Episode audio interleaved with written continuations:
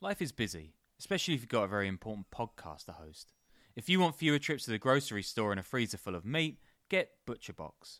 They've got incredible deals on high quality meat and seafood, and it's delivered right to your door. You can customize your ButcherBox plan, and they'll throw in recipes, tips, guides, and hacks.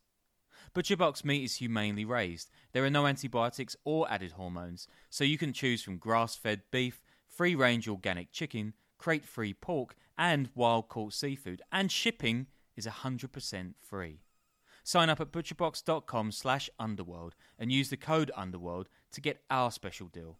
ButcherBox is offering our listeners a free for a year offer plus an additional $20 off. Choose salmon, chicken breast, or steak tips free in every order for a year.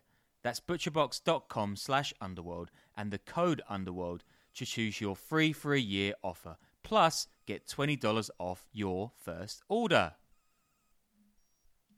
Sick of being upsold at gyms?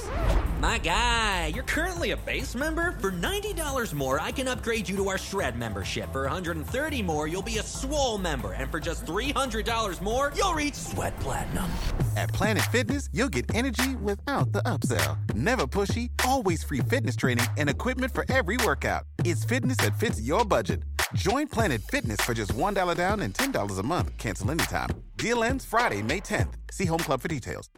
The year is 2018, and Haiti is undergoing a bit of turmoil. Unfortunately, that's pretty common for the country. Despite billions of dollars pouring in after the disastrous earthquake of 2010, most of that money has disappeared, and the country is even worse off.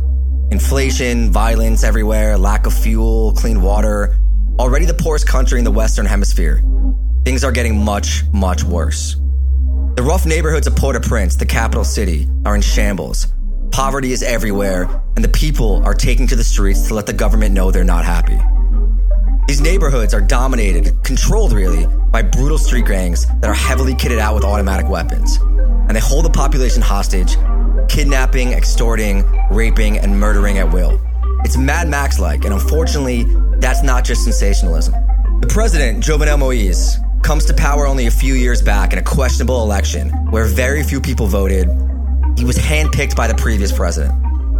Like a lot of the other political and business elite in Haiti, he too is tied in with the gangs. He's got them on the payroll. Anybody powerful in Haiti who wants to survive has to. He's particularly tied in with this man they call Barbecue, a notorious gang leader of the Delmas 6 gang. Some say he got his nickname because his mother used to run a food stall selling roasted chicken. Others, because it's what he does to his enemies. The funny thing about Barbecue is, he's actually a cop at this time, either moonlighting as a gang leader or vice versa. He first comes to attention a year back in 2017, when an anti gang police raid he's leading ends with eight dead civilians, some killed execution style.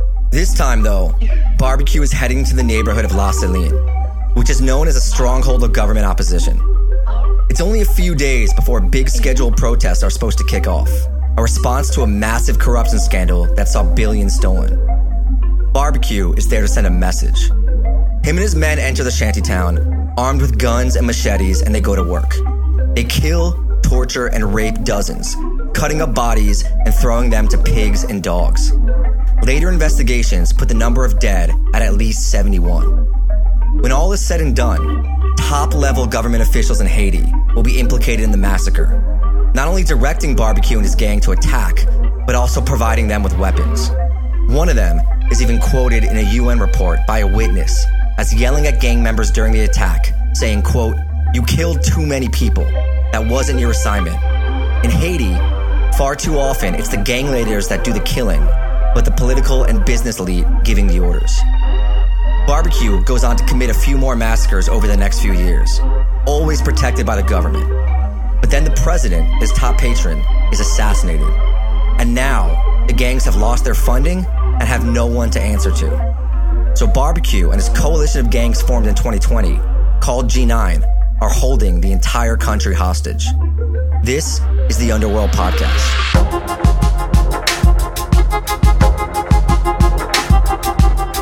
Welcome, welcome back to the Underworld Podcast, where we teach you that political debates are more interesting when the AKs come out. Every week, a different story about organized crime with two reporters who've covered it around the world. Myself, Danny Gold, and my charming British co-host Sean Williams. Oh, that's a new one on me. Um, I also want to go back to that nickname. Barbecues either because he likes standing out back smoking chickens or because he roasts humans on spits. There's like a big vibe switch there from Midwest party dad to deranged mass murderer. No, no, it's because his mom used to uh used to run like a chicken stand, like a food stand, or because he burns his enemies alive. It's it's one or the other. All you know, right. I saw it. I saw it mentioned as as either one in different reports, and you kind of gotta you gotta hedge your bets there. You know what I'm saying? Yeah, I mean the rest of the intro kind of tees up the latter, but yeah, we'll give him the benefit of the doubt. Yeah, yeah. As always, patreon.com slash the underworld podcast. For less than the price of a cup of coffee, you guys can support us. You can also get bonus content. We have interviews that go up every week, sometimes some mini episodes and all that good stuff. Anyway, let's go back to the first week of July this year. Haiti is having a really rough go of it. There have been ongoing protests since 2018. We've got these allegations of corruption and, you know, there's billions of missing funds and it's the poorest country in the Western hemisphere where things keep going from bad to worse. So the president is extremely tied in, according to most people. Some would say supporting or sponsoring some of the brutal street gangs that have turned the capital of Port-au-Prince into an increasingly more violent and chaotic war zone. And when I say war zone, I don't mean like how we describe maybe like a bad block in Chicago or, you know, parts of Sweden. I mean like checkpoints with burning tires and stone teenagers holding AK 47s, where UN or government forces and armored personnel carriers have had to retreat. We're talking real firepower here, like military grade, paramilitary, whatever you want to call it. Here's a great quote from 2016 in, in Prism, which is a magazine at the National Defense University that really captures it. Some of Haiti's gangs, particularly those affiliated with organized crime, paramilitary, and private security companies, are tied to the country's political elite. It is those with money and power who are most inclined to use gangs as a means of intimidating enemies and extending business interest. As everyone in Haiti knows, there are specific politicians, business leaders, and wealthy landowners who serve as the gang's chief patrons.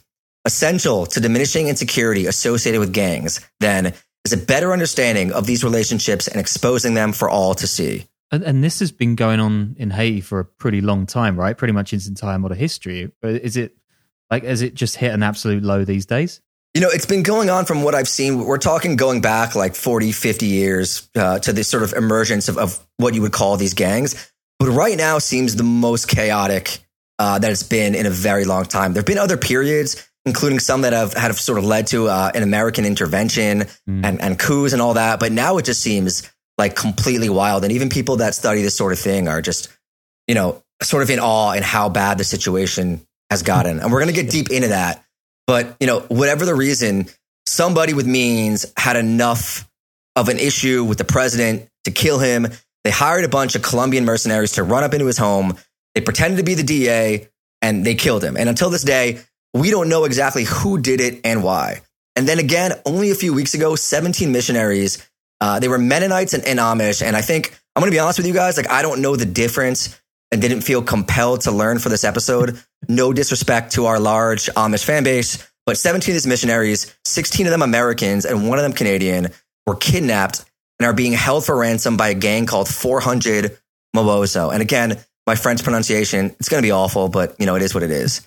Missionaries, eh, you know, missionaries are just, I mean, they're always up to some shit. I mean, those dudes, like people look at reporters like me and Sean and they're like, you guys are crazy. But you want to know who's really crazy is missionaries. Like they are not scared of anything except for maybe God's wrath. I don't know. But, you know, they're always the ones who are in the thick of things. I think there's one called Good Samaritans, maybe something Samaritans. And they're always like the last ones left in a war zone, even after the reporters have pulled out.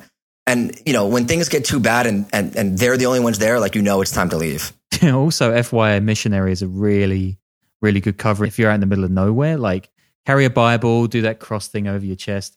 Actually works. I'm not. Re- I'm not recommending folks head into war zones wearing a dog collar. Actually, no, just don't do that. I got lucky. Yeah, wait, when did you, well, you did that in Burma, didn't you? Yeah, I did that in Burma. It did work. I mean, these guys were like fully playing along with it. Um, whether they believed it or not, I don't know. But they didn't shoot me dead, so I'm, I'm going to say that's a win. I'm pretty sure they teach you not to do that in journalism school, but you know, real life is real life and you gotta, you gotta make choices. Anyway, depending on who you ask, Mawozo means either simpletons, good for nothing, country bumpkin, something along those lines.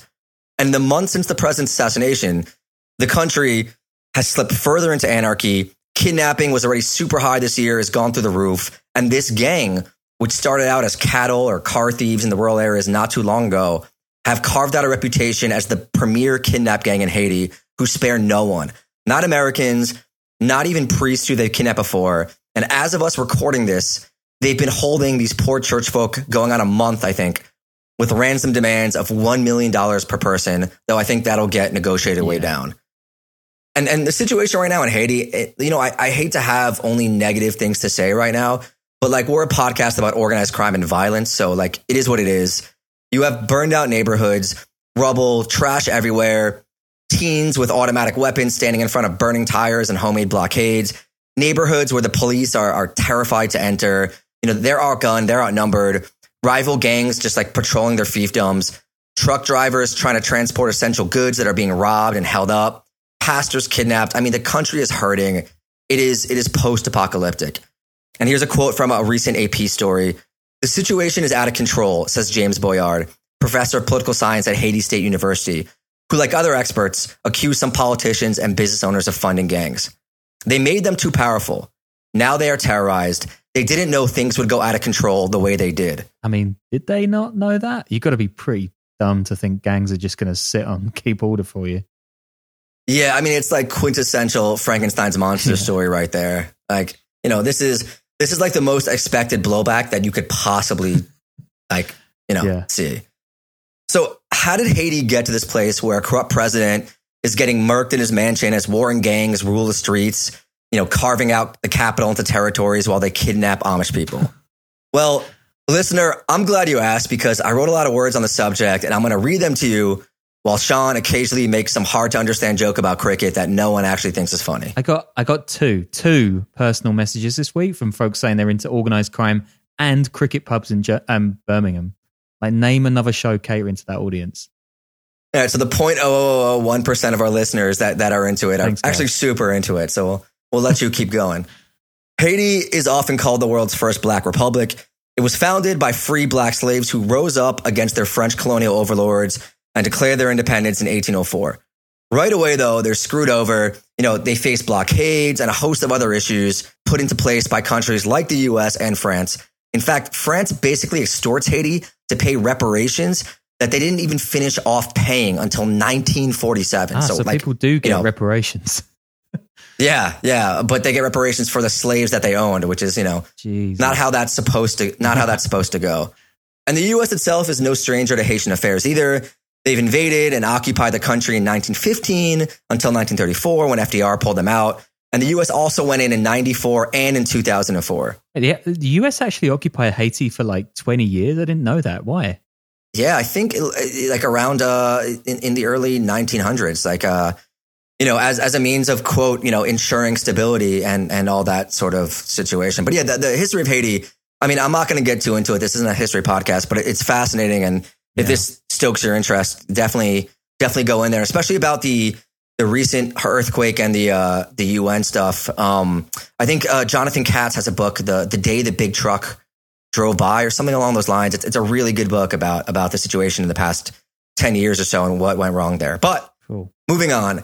In the 1960s, President Francois Duvalier, aka Papa Doc, he runs things as a brutal dictator that doesn't tolerate opposition, and he arms his own paramilitaries called uh Sean, I'm gonna need your help with this. Tonton Macoute. Yeah, yeah, perfect. Yeah. To pro- yeah, to protect him against the military and, and crush dissent, and it ushers in this new bloody era that sees something like 60,000 killed in that decade. Here's a quote from a 2008 United States Institute of Peace paper that I'm going to use a bit in this in this episode. During his long and brutal dictatorial reign, Francois Papa Doc Duvalier created the Tonton Macoute, a personally loyal force of armed thugs that was given complete immunity and allowed to murder and rape at will. Duvalier used this group to quash any challenge to his authority from the Haitian military and to intimidate and terrorize the population. And I couldn't get a read on whether these guys were more like a militia or just a street gang, but obviously it's you know an example of how street violence and politics really tie in here and are going to for the next I don't know sixty years. Yeah, the Tonton Macoutes are horrible. They're all they're like everything rolled into one. Secret police as well. I mean, there's one quote from their one-time leader, Luc Cambronne, in the Independent newspaper, and he said that a good Duvalierist is prepared to kill his children for Duvalier and expects his children to kill their parents for him. It's so dark. Yeah, I mean, we talk a lot how about how politics is insane right now, you know, and people are annoying on Twitter, but that's like it's a whole different level right there of uh of like being being a little too little too into it. In 1971, Papa Doc dies, but his son, who they call Baby Doc, takes over. He's only 19 years old at the time, and he's just as brutal as his father.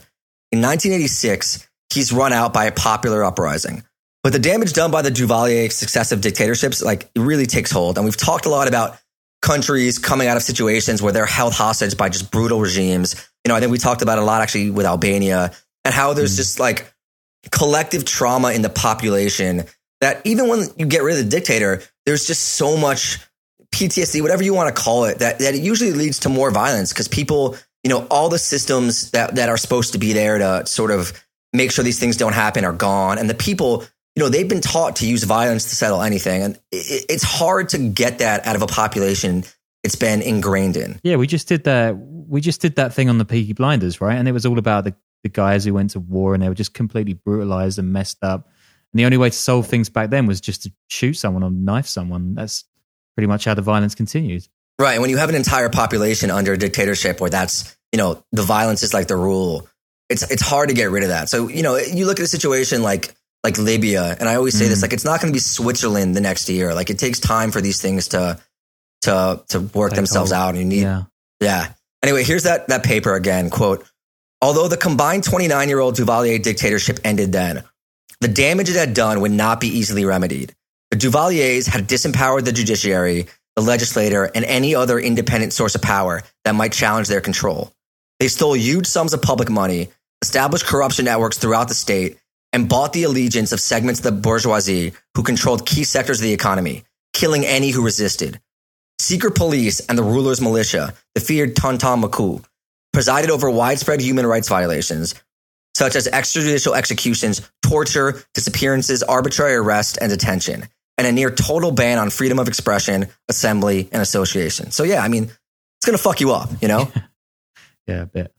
So, so you know, those dictatorships end, and then in 1990, Jean Bertrand Aristide wins a democratic election, the first really, and he's this leftist, charismatic, popular priest who the poor love for all his work that he did in the slums.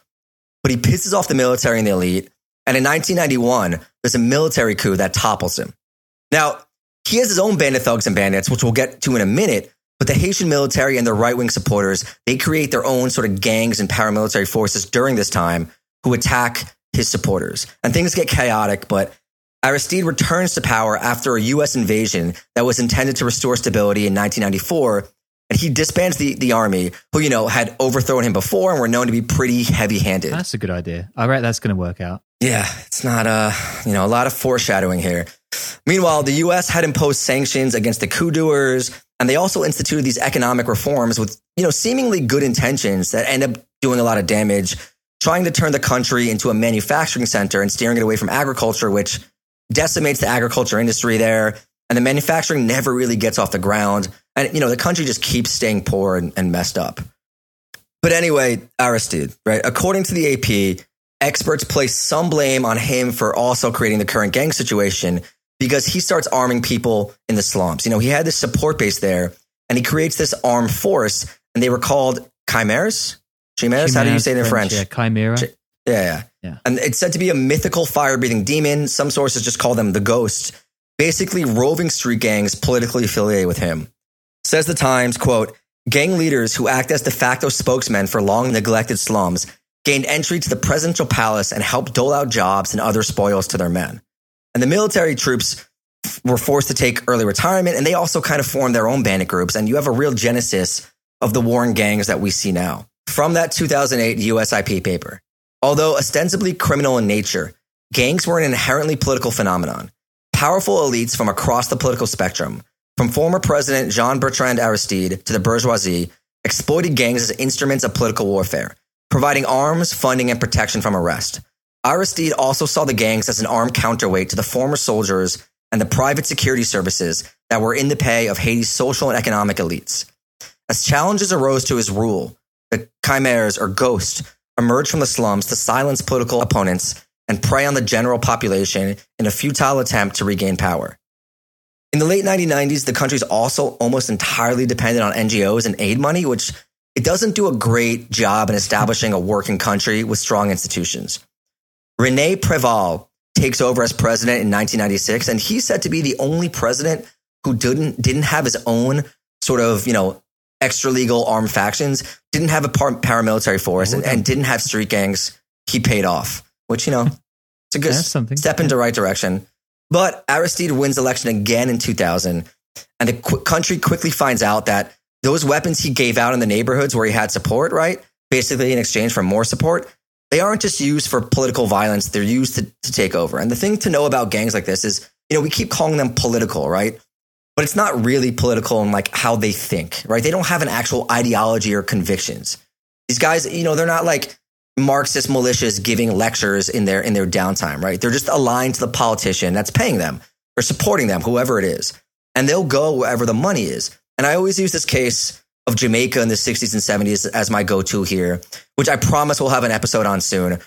Basically, that was, you know, open warfare in the streets by two gangs who were completely aligned with the two opposing political parties, one right wing and one left wing. And it wasn't like these gangs had real political differences. They just represented different neighborhoods, and each neighborhood had a party they voted for. And if your candidate won, he delivered resources to your neighborhood and not the other one. And also, like he paid you, it was all calculations of opportunity and, and money. And of course, the politicians and political parties will build up those gangs and give them impunity when they're in charge, give them weapons and all that. And, and, what do you think happens, right? It's a classic Frankenstein's monster. They don't decide to only use their weapons and impunity for the party. They go out there and they rob and they kill and they sell drugs and they take over. And pretty soon, you know, they're out of control. And that's exactly what's happening in Haiti and what happened in Jamaica. I guess like uh, similar to what you said about this culture of violence taking over as well. Like if you make people believe that underneath all of the political speech and the ideals, there's just nothing but guys shooting each other dead. It's not going to inspire anyone to get involved in democracy. I mean, it's like this this kind of stuff has happened in so many African states recently too. We've had the gangs in Nigeria; they were getting paid off by the politicians to do all kinds of horrible shit. And then uh, we've got Guinea-Bissau coming up next week, and that's a completely separate basket case. I mean, you could you could kind of argue that's what's happening in Mexico right now, especially with the Zetas. Gang crime doesn't really lend itself to Gandhis, right? I mean, I, I don't necessarily agree with that, right? Because I think I think like Mexico and whatever else, those are gangs that rise up and then make deals, you know, sort of with the politicians. Here, it's a lot more intertwined, I think, and a lot more connected. Oh, yeah, yeah. Obviously, Mexico, you've got levels of corruption where you know politicians could, you know, if, especially if you're watching Narcos this season, where it could be seen as um as actually almost being parts of the cartels. But like, I know this feels a little a little different to me. And this is from a uh, 2021 International Crisis Group report. Quote. Members of the armed gang groups or gangs are overwhelmingly young men from the poorest sectors of big cities. Areas with few to no social services, poorly equipped schools, no clean water, and scarce healthcare facilities. These young people have scant employment options and face a grim future, making it easy and cheap for politicians and the business elite to buy them off, often for only a few dollars per day. In contrast to most organized criminals in other Latin American countries, who remain largely autonomous even if they rely on state and elected officials for protection, hired guns in Haiti serve those seeking to advance a political agenda, harm an economic rival, or ensure protection of an important warehouse or other strategic location. According to one Haitian anthropologist, violence entrepreneurs, politicians, and business elites sponsor gangs to control territory, secure economic monopolies, and deliver voters during elections. I don't believe there's not a drill outfit called like violence entrepreneurs. Quite like that. Yeah, I I really I really like that that term and Yeah, that title, good. and I'm surprised I haven't heard it before. It's it's got to be something that we use or make a joke about in the future. I'll try. In 2003, Aristide is facing a lot of opposition again, and he really starts putting the gang leaders he was tied in with in positions of power, including in the Haitian National Police.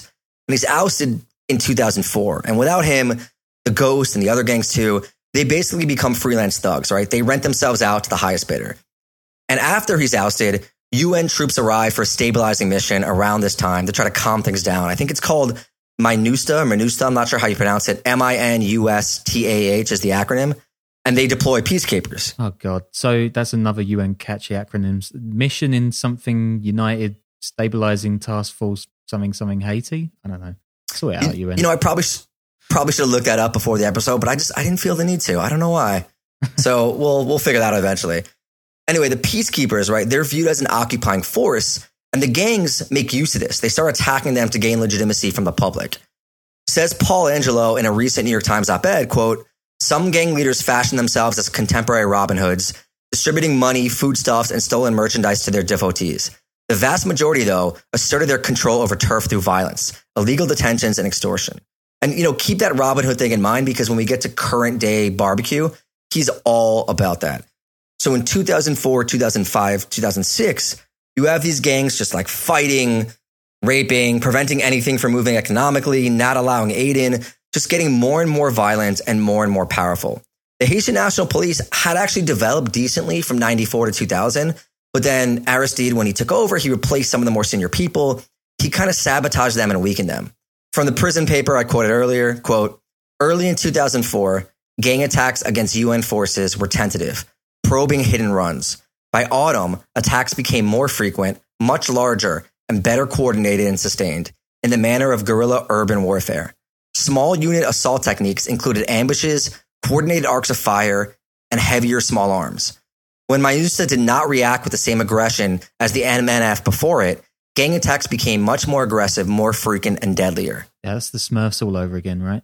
Yeah, it's kind of like um, you know, I uh, I, I think I had this sort of uh, assumption that these guys were like very unorganized and literally just like stone teens in flip flops holding guns. But it, mm. from from researching this and reporting it, it seems like they're actually a lot more coordinated and organized than than one would assume, or that I assumed beforehand. So the gangs they start targeting the UN peacekeepers, going after them hard. And at first, the peacekeepers weren't really equipped to handle it. The UN forces I, they didn't have a mandate to really go in and hit back or do raids. There's a whole bunch of stuff about the UN and missions and different mandates and acronyms. And, you know, we're not writing an academic paper. And frankly, it bored me. So I didn't learn too much about it. But basically, they couldn't do much at first. And by December of 2006, the gangs have, have just gone too far. They kill a father taking his daughter to school and kidnap a little girl. They stop a school bus and they take seven children off to hold for ransom. A 16 year old boy is killed. A teenage girl is raped and mutilated. And the press down there is just going nuts. People are really fed up. They're repulsed and there's growing pe- pressure from everywhere for the UN and the government to do something. And the president of Haiti at the time, Preval, he had tried to make nice with the gangs at first, negotiate with them, like try to get them to calm down, but it, it doesn't work. So finally, he declares war on them, and he literally says, like, "quote Surrender or die," like word for word. to do that, he partners up with the 8,000 strong UN peacekeeper force and they really go in. They go block by block. We're talking like real deal gun battles with APCs and everything. From the Times, quote, the biggest of the United Nations operations have been aimed at one of the most wanted and feared of all the gang leaders, an unlikely and unpredictable power broker in his 20s who goes simply by the name Evans. Evans and his groups have been linked to a rash of kidnappings in the capital, and lately his men have been locked in fierce battles with United Nations peacekeepers. It continues. Within the confines of Cité Soleil, Evans' every whim is enforced with absolute authority. Deeply superstitious, he recently said he suspected cats of bringing him bad luck after one appeared during a raid by United, by United Nations troops on one of his hideouts. Local residents and United Nations officials said. So he issued an order that all cats were to be killed in his patch of the slum. his gunmen would be rounding them up and roasting them, he told the people. When one woman resisted, here one of his men shot her, United Nations officials say. I mean, I like the idea that there's a there's like some gang leader running around Haiti called like a Welsh guy called F Effans. But that's got to be the one of the worst underworld gang nicknames of 2021, by the way. And killing cats, yeah, I mean, like what a scumbag.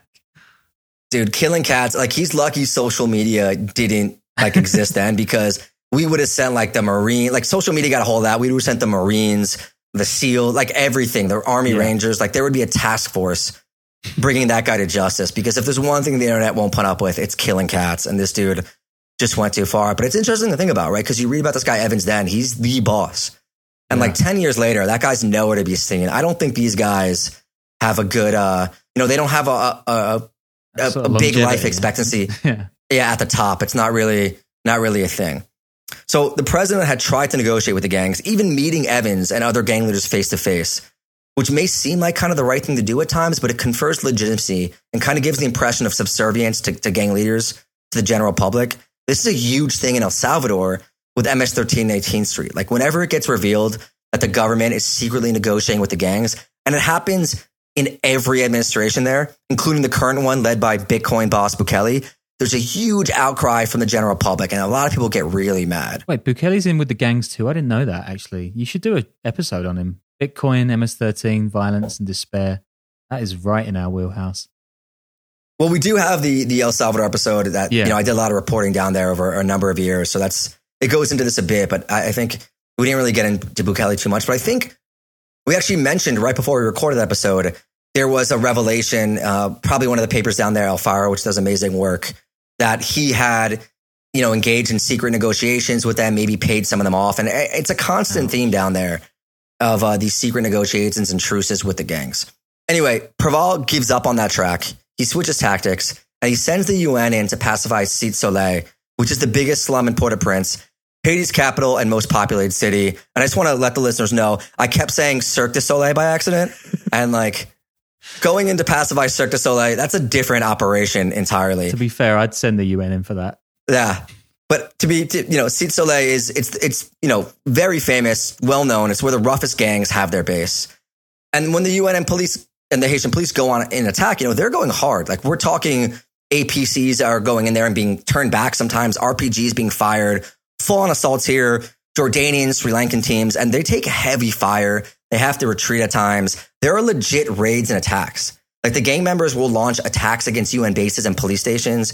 You have a situation where the where the ICRC has to negotiate a truce to remove the wounded. Like this is this is a war. But mm-hmm. once the gangs realize that the UN isn't playing around anymore, that their ROE or their mandate has changed, many of the gang members desert their leaders. Says one paper, quote, Haitian gangs prove to be collections of individuals who formed around brutal and charismatic leaders, unlike the hierarchical, tightly organized turf-based institutions found in the United States. By March, like they have complete control of Cite Soleil. 800 gang members are arrested, and only one gang leader remains not captured or killed. Now, there was definitely damage done, right? Dozens of civilians are killed in the crossfire, homes are destroyed, but it's seen as remarkably successful at the time. NGOs can operate again, residents are no longer living in fear. Things were looking cautiously optimistic, actually. Yeah, I guess from apart from the ones that were shot dead. But I mean, yeah, they've got to Yeah. do something. You know, it is what it is. Then in, in 2010, of course, massive earthquake just destroys Haiti. We are talking over 300,000 people die, over a million made homeless, the entire economy, housing, everything, all the infrastructure just leveled. And that's a hard thing to come back from in like Japan. But in a desperately poor country like Haiti, like it's really, really rough. And what you're going to have now is a lot of desperate people. And then you have billions of aid money pouring in and, you know, with good intentions. But what do you think is going to happen? Massive levels of corruption. And the relief effort is, is almost a second disaster. Not even getting into the fact that the UN unwittingly created a cholera epidemic that killed even more people, thousands of people. In the immediate aftermath of the earthquake, though, the gangs don't really get it started. In fact, there's a story of a vicious gang leader known as Blade, because he tortured people with razors, who escapes from jail like right after it happens. Wait, did he did he actually like torturing people with razors, or did he just like cutting chicken into little pieces? No, no, we know that it was from torturing people here. Okay. There's no there's no cutesy nickname with that. He tries to reassert control back back in the slums, confronting a group of residents working within a community group to repair the neighborhood. And he gets attacked and beaten to death with a shovel.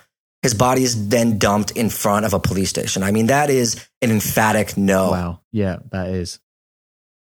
Yeah, they're not. They're, they they didn't take too kindly to to his his attempts.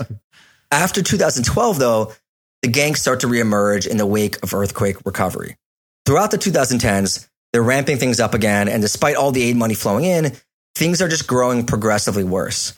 The president from 2011 to 2016 is his former Compa singer, Michel Martelly. Compa is like this Haitian merengue party music you know, kind of vulgar, what, what you hear at Carnival. And he's known for saying just like wild, vulgar things, kind of things that make Trump look like Mitt Romney. And he faces the usual allegations of corruption, of partnering with the gangs, and deploying them to help his supporters target his opposition. There's a really good New Yorker piece we have up on the Patreon because we also put up, you know, all the scripts and all the sources up there, patreon.com slash the underworld podcast. So Jon Lee Anderson has a very good story on him from 2016. And after another disputed election, his handpicked successor, a banana magnate named Jovenel Moise takes over as president right around the same time the major UN force is, is withdrawing. And this is when barbecue rises to prominence. Barbecue is the kind of guy journalists love because he talks to them. He lets them hang out with him. He does his crimes in broad daylight and lets you film it. He's so far above the law, so full of operating with impunity, he doesn't mind at all. And like, who can touch him, right? It's a throwback to these days before every article and every story was on the internet. And these guys really had to be careful. But he just, he doesn't care. Like, here he is unloading boxes of AKs surrounded by his young soldiers, or he's out at night on patrol in his fiefdom with a pistol tucked under his waistband. He now controls the port, which means he controls all the goods, including fuel, moving in and out of the city. Like I said in the intro, he's a cop, a former cop now, when he first makes waves for killing civilians in an anti gang raid. He soon graduates, though, to murdering dozens of civilians at the behest of the government. So don't Instagram your crimes unless you yeah. own a country, then you're fine. Mm-hmm. All right. Basically, unless you're that tied on tied in with the government that you can get away with it. Have you been down to Haiti? It seems like kind of beat you would have picked up in your Vice days. You know, I had an opportunity after the the earthquake, and, and I didn't I didn't go down there. It was a country that I, I actually wasn't super informed about, so I, I, didn't want to jump down there. But I imagine, you know, in the, in the past couple months, if uh, you know, if it's still possible to to sustainably freelance as a journalist, I would definitely have been down yeah, there. This would make a great doc. Moise's administration starts sending in the gangs to commit state sanctioned massacres. I mean, straight up just killing men, women, and children brutally specifically in poor neighborhoods known for being opposition areas. A human rights group tracks 10 over four years, with three being really, really bad, including the one from the opening in La Saline, led by Barbecue. Yeah, and when you said you were doing this episode, I was kind of like rummaging around online and I found this Al Jazeera report from last month by a guy called Rob Reynolds. And I want to like want to call out this guy in person because it's the worst report I've seen in ages. Like he just hands barbecue a mic. He doesn't show him getting grilled. That's not a pun. But sort like all the criticisms on him on voiceover, so he doesn't even like put them to him. It's just such coward journalism. I think we need to shut on the media more here. Like it makes folks rich on social media, doesn't it? That's true. Like complaining about the mainstream media will, I think, get us a lot more fans, maybe get us on some Substacks. But I don't know, man. I've definitely been in that position where like you want to mouth off, but it's kind of in your best interest not to. So maybe you do like, uh, but that's when you always do the, you know, some people have said that uh, I wouldn't say this, but other yeah. people have said that, you know, you're this. But, uh, you, know, I'm sympathetic. People, yeah. Some people have said you've done this. Not me, other people. How would you respond to them? So like, I, I am sympathetic to, to that sort of situation where like, you know, maybe you're not as secure as it might appear or whatever else it is. But, uh, yeah, let's criticize the media more. I think that's a good, that's a good thing for us to, uh, to slide into. It's yeah. a good niche to occupy in this Patreon Substack podcast world. By 2019, things are getting increasingly ugly and people have lost all faith in the government. Protests start breaking out all over. People are fed up with the corruption, with the gangs, with inflation, prices increasing everywhere, power issues. They want to know where all the billions have gone and they want the president to resign. So they take to the streets. And then you have looting, arson attacks, businesses shut down. It's chaos. And, and also, it's not just the people, right? The gangs are also doing all this stuff. Oh, also, the UN pulls out completely in 2009. They had left like a small advisory force. And that's just when things go absolutely haywire. In 2020, Moise dissolves parliament. People start getting worried. He's turning increasingly authoritarian. 2020 is also when Barbecue forms this federation of gangs known as G9. And he announces it, of course, in a YouTube video. And pretty soon, he's coordinating a series of attacks on the police, on other neighborhoods, just growing stronger and stronger and starting to talk about revolution. In one series of attacks in Cité Soleil, I think 145 people at least are killed. And now you have these gangs just threatening and extorting everyone. Like MS-13, their primary moneymaker is the extortion of you know street vendors, small businesses, bus drivers, the government, and now the bigger business owners too the small cadre of, of families that control all the industry in the country. You know, you had this situation. It used to be the politicians and business elite were paying the gang members to do their bidding. And now it's the gangs extorting them, making demands, you know, taxing these guys. If you don't want your warehouse robbed or set on fire, if you don't want your trucks hijacked and your drivers killed, you need to pay up. I guess you could say the haters have become the hatees. Uh, it's just, te- I mean, it's terrible. It's just uh, that's that's your one for the show. It's your one for the show. Come on. Yeah, uh, awful, awful. And also, you have the gangs increasingly providing functions the state is supposed to, like becoming quasi governmental, clearing trash, providing food, clean water, fuel, sort of giving stuff out that they steal. And once gangs really get ingrained like that in society, they're very hard to get out. You know, ask, ask Lebanon how that's working. And then we have this past summer where early morning on July 7th, President Moise is shot dead in his villa in the hills by a group of Colombian mercenaries allegedly recruited by a Haitian American pastor who lived in Florida and wanted to replace him. They claim they're DEA agents, so there, there's not a firefight with his bodyguards, and there's all these questions that remain about why his security just let them through. A bunch of the mercs have already been killed in shootouts with Haitian police. A bunch are captured, and they claim they didn't know what was going on really. And there's a Florida based doctor who has also been charged, and along with some opposition politicians and some high level businessmen that did not like the government. You know, we should do an episode on American based coups. There's this, there's the guys who went into Venezuela recently, and then there's also the fellas who tried to take over the Gambia a few back, a few years back from Minneapolis, I think. Wait, was that? Well, there's also the uh, the Equatorial Guinea one, right? Those were British and South African. I oh, think. am I getting it wrong? Usually, maybe it was Equatorial Guinea. Yeah, I think you're getting that wrong. Yeah, it's the Wonga, the Wonga coup. I think yeah, it's Equatorial Guinea. Yeah, that's a uh, usually in Africa, it's South Africans involved and, and things like that, and, and the Brits. But it's uh, yeah, it's a good story. My friend Ben Makuch at Advice did a really good report on the Venezuelan situation. Those guys just seem like complete dummies. But yeah, maybe we should have him on and, and talk about that. I guess that's sort of organized crime in a way. Yeah. Anyway, this investigation, it's unfortunately stalled out because the country is just currently caught up in a crisis as things have just gotten even worse since the assassination. Here's a quote from the New York Times recently. Gangs have long been powerful in Haiti, often serving as muscle for politicians who, in turn, provided them with weapons and vehicles. But under Haiti's last elected president, and since his assassination in July, the power of gangs has only grown, while that of the police, dependent on an increasingly depleted state, has diminished, leaving officers even more underfunded, under-equipped, and severely underpaid. With Moise dead, some of the gangs, including G9, you know, they lost their main patron. They lost their funding, and now things have gone to complete anarchy, just haywire, whatever you want to call it. An AP article quotes someone as saying, when Moise was assassinated, the gangs decided there was no need to serve as middlemen for politicians anymore. Why would they accept being used if they could manage the business? BBQ and G- BBQ, barbecue and G9, they're holding up fuel trucks, taking over big sections of the city. Some estimates say 60% of Port-au-Prince is under the control of over 90 gangs. Everyone is being extorted. The last I saw a barbecue, he's demanding $50 million. And for the current president, Ariel Henry, to step down and resign. Otherwise, he won't let fuel or food enter impoverished areas. He's also done this thing that gangsters like to do when they get a little power and press and opportunity. And I had an 18th Street leader in El Salvador do the exact same thing, who was actually really smart about it. He, he gave this spiel, though, where they try to portray themselves now as some sort of revolutionary, some voice of the frustrated poor ready to rise up. And it's like, nah, dude, you're, you're extorting and murdering these people. They're terrified of you.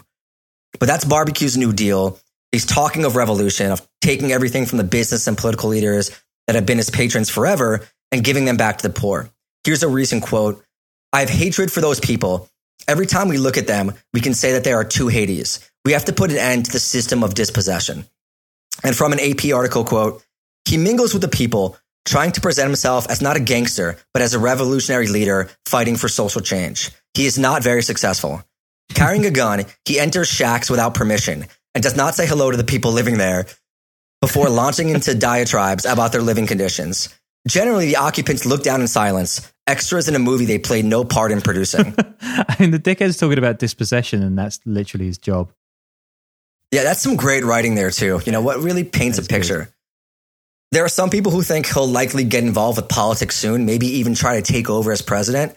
And he's also specifically targeting Syrian and Lebanese families that are rich and powerful in Haiti and control some of the major industries. And it's not something I'm super well versed in, and I can't find a lot of information in it. But I think these are generally families that have been there for, for generations and they're kind of reclusive. And I wonder if this is a Caribbean thing too, because it's a big thing in Trinidad, right? It has the air of these whispered conspiracy theories, Hmm. people blaming these very wealthy Syrian and Lebanese families. I, I don't know a ton of details, but I, you know, they control some of the major industries and they're, they're substantially wealthy. And people sort of look at them you know, as like these puppet masters. And I, I don't know. We, like, I heard all sorts of accusations when I was in Trinidad. I, I don't. There's nothing to verify them, but it's Mm. it's this really strange thing that I, I wish I knew a lot more about. So if you do know a lot more about it, Hey. email us at the, the underworld podcast at gmail.com or hit us up on Twitter or Instagram and, and let us know because I'm, I'm actually fascinated by it. Yeah, that's interesting. So, yeah, barbecue is now holding marches, giving rallies, passing out food as he begon, begins his long political journey. And one incident really, it really ties the whole story in together. It happened recently. There's this day of an official commemoration marking the anniversary of the death of Haiti's founder, and political leaders usually lead a procession to a certain memorial. Barbecue's men shot at the procession. They chased out all the politicians, including the prime minister, who had to go 80 miles away to some other spot. In barbecue, he dresses up in a white three piece suit, and in front of TV cameras and dozens of masked armed gang members, he does the, commemor- the commemoration himself. He puts a bu- bouquet of flowers down in front of a photo of the assassinated president, and basically, like, just you know, leads this this Man. whole political thing that the president or the prime minister is supposed to lead. I've been playing too much Far Cry because that's basically just Far Cry right there. Shout out to the gamers. And then we have, yeah, I, I'm not a gamer, but like, let's tap into that's a big that's a big niche too. So tap into that as much as you can. We'll just, we just we're just gonna talk about hating the media and video games now. Oh man, we're gonna become rich. millionaires. Yeah. Yeah, so rich. And then we have the kidnapping last month with the 400 Simpletons gang, where they grabbed the 17 Amish missionaries, mostly from Ohio. So, I mean, if you're from Ohio, you know, you're used to whatever the situation is like in, in Haiti right now. Who they were actually visiting an orphanage and they're now being held hostage. And it's like, it's been like a month now, I think they've been held. And apparently it's very common to ask for gigantic ransoms of a million dollars per person and then negotiate it down to like 20K. But yeah, kidnappings have gone through the roof. Even street vendors, priests, it doesn't matter who, they're grabbing like whole buses of people in the streets and just kidnapping them. And according to the New York Times, the 400 crew did 60% of the kidnappings in Haiti from July to September. And Haiti now has the highest per capita kidnapping rate in the world. Wait, so how does an Amish missionary from Ohio make it to Haiti? Don't they have to use like rickshaws or something? I mean, you know, I'm not gonna. I'm I mean, not that's, gonna. that's, that's a real gonna- thing, right? They can't just take the plane, right? I don't know. I don't know, dude. And, and and even though none of them are, are, are listening to this, I just still, you know, I don't want to. I want to mess with the Amish. Although, you know, you know what's crazy? The Amish run these uh in in like Pennsylvania.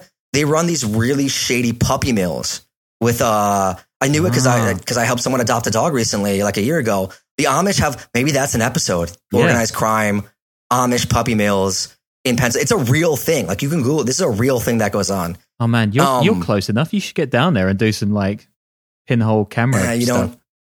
I don't think you cross them, man. I don't want to.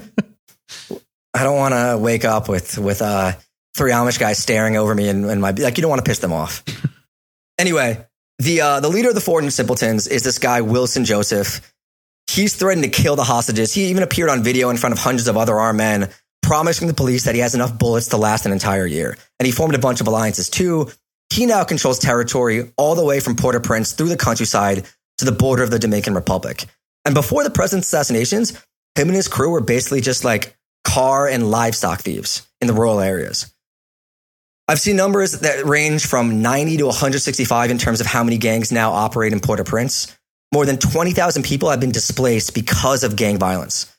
And the AP says gangs control access to and from the port, and therefore 80% of everything consumed in the island nation, according to port and business leaders. Merchandise coming out of the port is consolidated into convoys that must cross gang controlled areas and face daily assaults as well as extortions.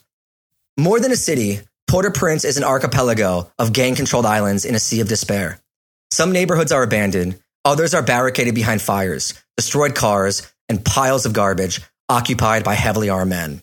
So, yeah, I mean, it's not a great situation in, in Haiti right now. Um, hopefully those uh those hostages get freed soon get and um you know everything is is all good Yeah, massive kudos for making it through the entire show without mentioning Voodoo once. Although I just did it there, but yeah, Voodoo got loads of shouts after the earthquake, and it was so annoying. so yeah that is uh that is our episode next week um we have africa's narco state right that's guinea Yeah, bissau yeah. which i think is going to be a really good episode i just want to thank everyone again oh yeah patreon.com slash world podcast But again, thanks to all our high tier people that are supporting us. Without this, we could, without you, we couldn't do it. Mike Ulrich, William Wintercross, Trey Nance, Matthew Cutler, Chris Cusimano, Ross Clark, Jeremy Rich, and Doug Printeville. And then also like, you know, all our sponsors that are, that are signing up now. If you guys want to advertise with us, definitely holler at us because that, that keeps us afloat as well.